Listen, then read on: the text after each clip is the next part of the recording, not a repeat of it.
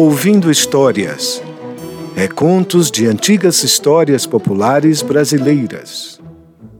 Este projeto tem apoio financeiro do Estado da Bahia, através da Secretaria de Cultura e da Fundação Cultural do Estado da Bahia, Programa Aldir Blanc Bahia, via Lei Aldir Blanc, direcionada pela Secretaria Especial da Cultura do Ministério do Turismo, Governo Federal.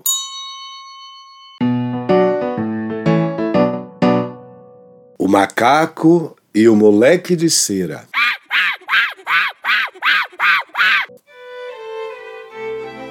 Era uma vez uma velha. Ela morava num sítio e tinha uma plantação de bananeiras. Banana era a fruta favorita da velha. Certo dia, não tendo como alcançar as bananas no alto do cacho, a velha sentou-se numa pedra e ficou a admirar e desejar as bananas madurinhas. Dava água na boca. Com pouco, apareceu no alto da bananeira um macaquinho. Trepou no cacho e começou a fartar-se do fruto. A velha teve uma ideia. Ei, macaquinho, por favor, joga uma banana pra mim. O guloso do macaco continuava a comer sem dar ouvidos à velha. E ela insistia. Ei, macaquinho, por favor, joga uma banana pra mim, bem madurinha. A velha tanto insistiu que o macaco desandou a jogar cascas na cabeça dela. Ah! Ela ficou muito aborrecida e resolveu dar uma lição no bicho. Foi à feira, comprou um monte de cera de abelha e com ela fez um boneco aparentando um moleque vendedor de frutas. Vestiu-lhe roupas de trabalho, botinas, chapéu e colocou-lhe um balaio na cabeça cheio de bananas madurinhas. Botou na frente da casa e escondeu-se enquanto esperava pelo macaco. Esperou. Com pouco o bicho chegou. Olhou para o boneco e, acreditando que ele fosse um moleque de verdade, lhe disse: Oba! Hoje é dia de fartura e de moleza. Muita fruta e eu não tenho nem que colher. Ô, moleque, me dá uma banana, vai! O moleque continuava calado e o macaco insistia. Oi, moleque, me dá uma banana! E o moleque calado. Dali a pouco, o macaco aborreceu-se. Moleque, me dá uma banana, senão lhe dou um tapa! Esperou e ele continuava calado. O macaco, então, desandou-lhe a mão, mas ficou com ela presa na cera. Moleque, seu peste! Larga minha mão, senão te dou outra bofetada! E não é que o moleque continuava calado? Pois o macaco desceu-lhe a outra mão e ficou com ela também presa na cera. Moleque, solta as minhas duas mãos e me dá uma banana, senão te arrumo um pontapé. E o moleque, calado! Foi aí que o macaco desandou-lhe um pontapé e ficou com ele grudado. Mas que infernação, rapaz! Ó, moleque, solta minhas duas mãos e me dá uma banana, senão te arrumo outro pontapé. E o moleque sempre calado, pois o macaco arrumou-lhe outro pé e ficou com ele preso. Moleque, solta minhas duas mãos e meu pé e me dá uma banana, senão te arrumo outro pé. E o moleque, você já sabe, não dava nenhum pio. Ora, moleque, você me paga, viu? Vou logo avisando. Larga minhas duas mãos e meus dois pés e me dá uma banana, senão te dou uma umbigada, seu moleque. E o moleque, calado, zangado, o macaco deu-lhe uma umbigada e ficou com a barriga presa. Aí chegou a velha, agarrou e matou o macaco. Para susto dela, o bicho cantou: me mata devagar, que dói, dói, dói. Eu também tenho fome, dói, dói, dói.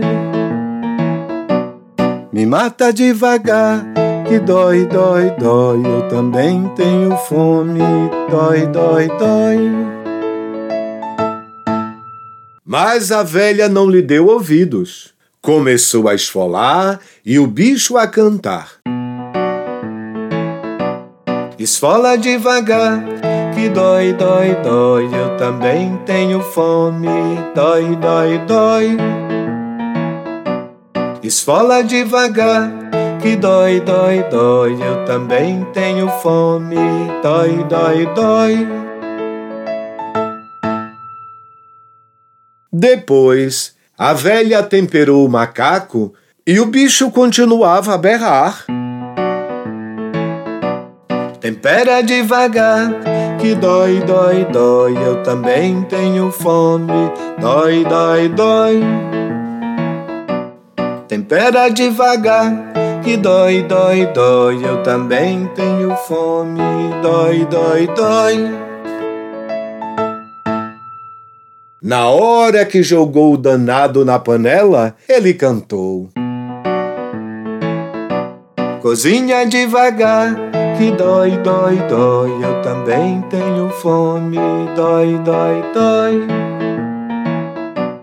Cozinha devagar, que dói, dói, dói. Eu também tenho fome, dói, dói, dói.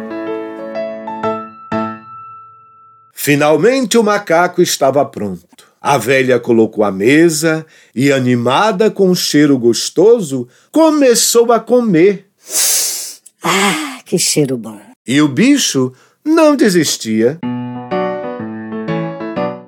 Me come devagar, que dói, dói, dói. Eu também tenho fome, dói, dói, dói. Me come devagar, que dói, dói, dói. Eu também tenho fome, dói, dói, dói. O bicho cantava e a velha nem tchum. Continuava a comer com gosto. Comeu, comeu, até sobrar somente ossos. De tão empanturrada, a velha suava e nem se mexia. De repente, começou a sentir umas andanças na barriga. Este macaco não me caiu bem. Foi aí que uma voz, lá de dentro dela, começou a falar. Me tira daqui! Me tira daqui! A velha mal acreditou seus ouvidos. Oxente, é você, macaco? Sou eu! Quero sair! Ah, pois saia, pela boca! Pela boca não! Tem muito cuspe! Pois então, macaco, saia pelo nariz! Não, não, pelo nariz não, tem muita meleca. Ora, pois, saia pelo ouvido, macaco. Não, pelo ouvido não, tem muita cera. Que me será, é? Ora, mas que consumição, macaco. Pois saia por onde você quiser. Naquele instante, a velha sentiu um comichão na barriga e fez força para se levantar. Pra quê? Sem querer, soltou um pum que se ouviu a uma légua de distância.